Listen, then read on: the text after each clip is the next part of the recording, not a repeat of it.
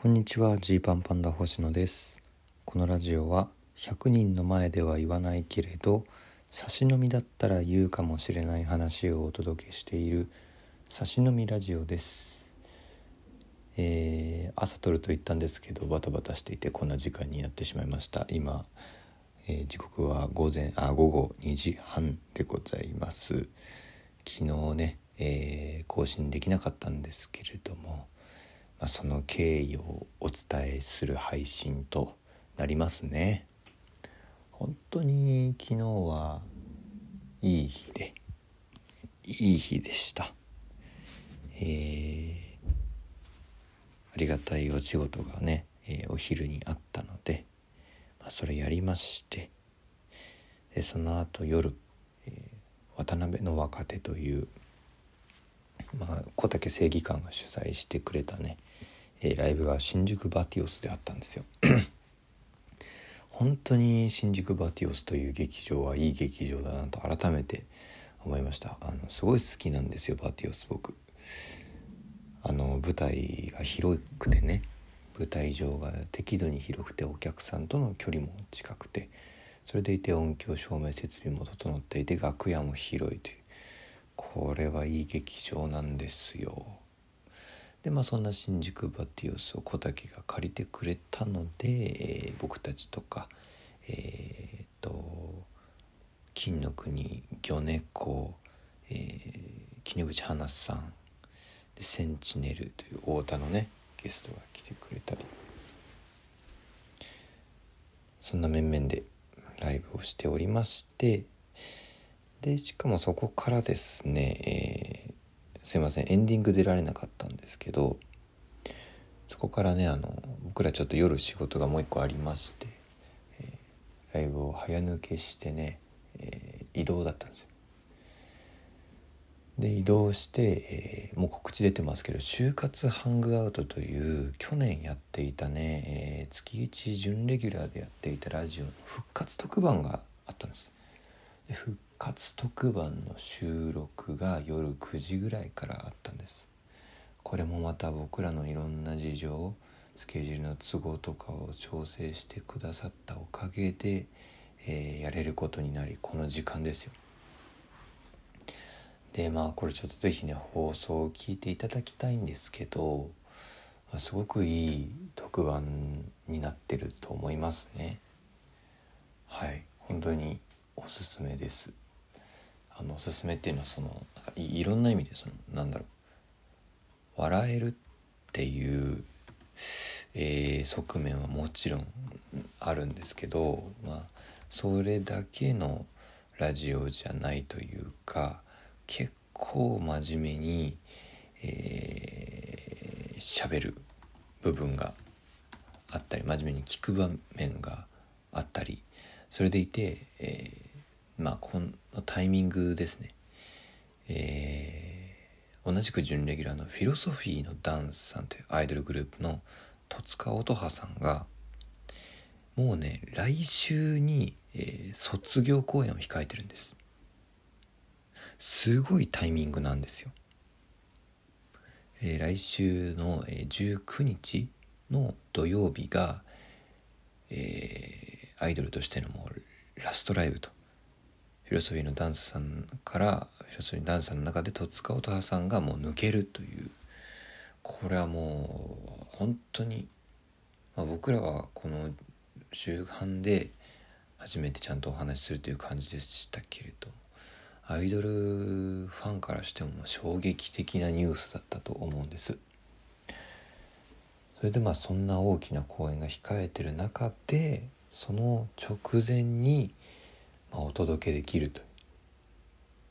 機会なんですよ。まあ、これはね、えー、11月11日金曜日の18時から19時ラジオ日経で放送されますんで、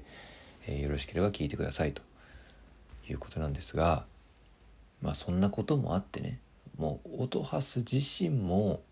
キャリアの転換点っていうで正直その実際今音ハスがこの何をどんな風に考えてるんだろうとかどんな心持ちなんだろうみたいなことも、まあ、気になるところではあってでまあ正直ストレートにいろいろ聞いていいのかみたいなところもこう気になると、まあ、正直聞けないですね。うん、というかまあその辺が卒業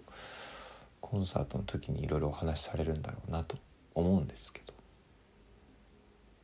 でもまあ残念なことに僕たちジーパンパンダは、えー、渡辺の事務所ライブとね完全に時間がかぶっちゃってるのででまあなんならその後トークライブもあるので、えー、その公演の方には行けないんですよね。うん、公演には行けないんですけどえー、まあその直前にこうして、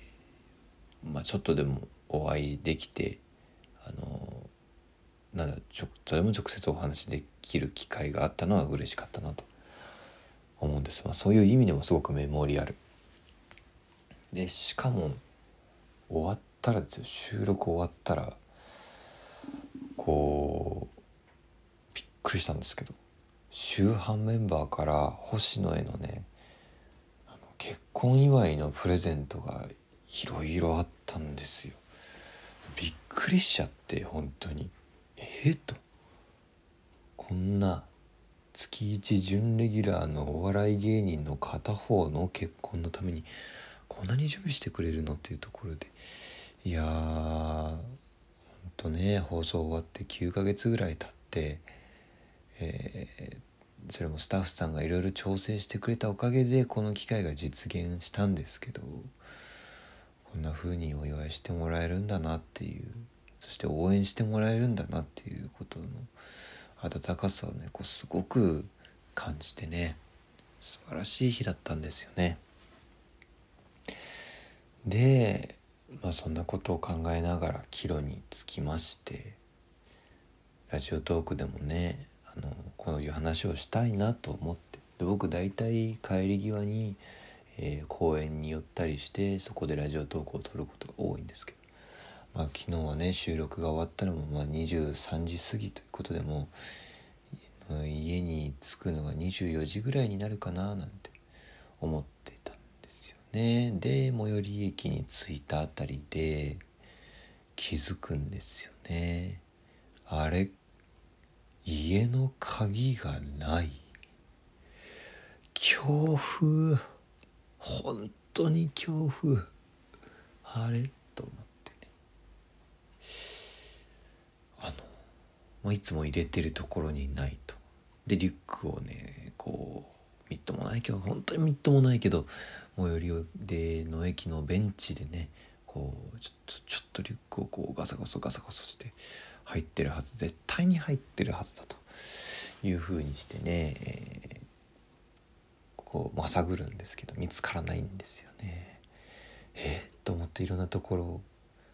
いろんなところ探すんですけどないんです。駅のホームではあのこんなことしてはいけないんじゃないかぐらい自分の荷物を確かめ確かめガサゴソガサゴソやって。でもないと。どうする？どこだ？となった時に新宿バティオスじゃね？ってそこで思うんですね。今日あるとしたら新宿バティオス。バティオスでの着替えだと。でしかも、えー、実は僕たちねちょっとそう昼間にその新宿バティオスで撮影まがいのことをしていたのでそれでねこうちょっとイレギュラーな形で着替えをしたと。いつもだったらライブ入って楽屋のこの辺でパッと着替えてこうなるけどちょっとこう広々着替えで使っちゃったりなんだりしたもんだからこうイレギュラーな動きもあっそこで落としてるとしたらってうわっとなってこんなにいろいろね手あのプレゼントとか頂いてね幸せなこの手荷物満載なのに家の鍵がないだけで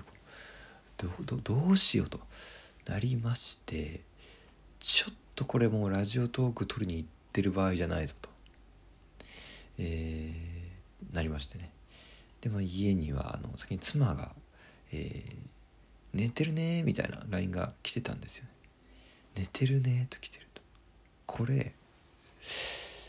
まず、えー、家のインターホンを申し訳ないけど鳴らすと。ね先に寝てると。仕事も何だりあるでしょうに申し訳ないよと思いながら家のインターホン鳴らすんですけど反応がないんですね。うん。快眠じゃんと。熟睡じゃんと。これはもう野宿ありえます。野宿ありえるかカラオケかどっかで。で寝るとかね。すごい考えて。でももう一回一応電話だけしてみるかと。電源切ってるかも分かんないけどねと思って電話をしてみて。で電話をしたらこうバッとこう出てくれて「どうしたの?」みたいなこと「いやごめんしたちょっと今家入れないから開けて」ってこう頼んで鍵開けてもらって入って「ごめん」とやらかしてしまったと「合鍵はあるんだっけか」とか。でも一応荷物探そうとか。夜中12時過ぎてる中ねガサゴソガサゴソ探したら出てきたんですよ。どこからともなくよかった。危ねえ。バティオスじゃなかった。持ってた。まあ大体持ってるんですよね。大体持ってるんだと思って駅のホームであんだけ探して見つかんなかったけど家で安心しながら探したらありました。てな経緯があってね。えー、昨日は。うん。ラジオトークをね取りに行く余裕すらなかったというお話でした。お開きです。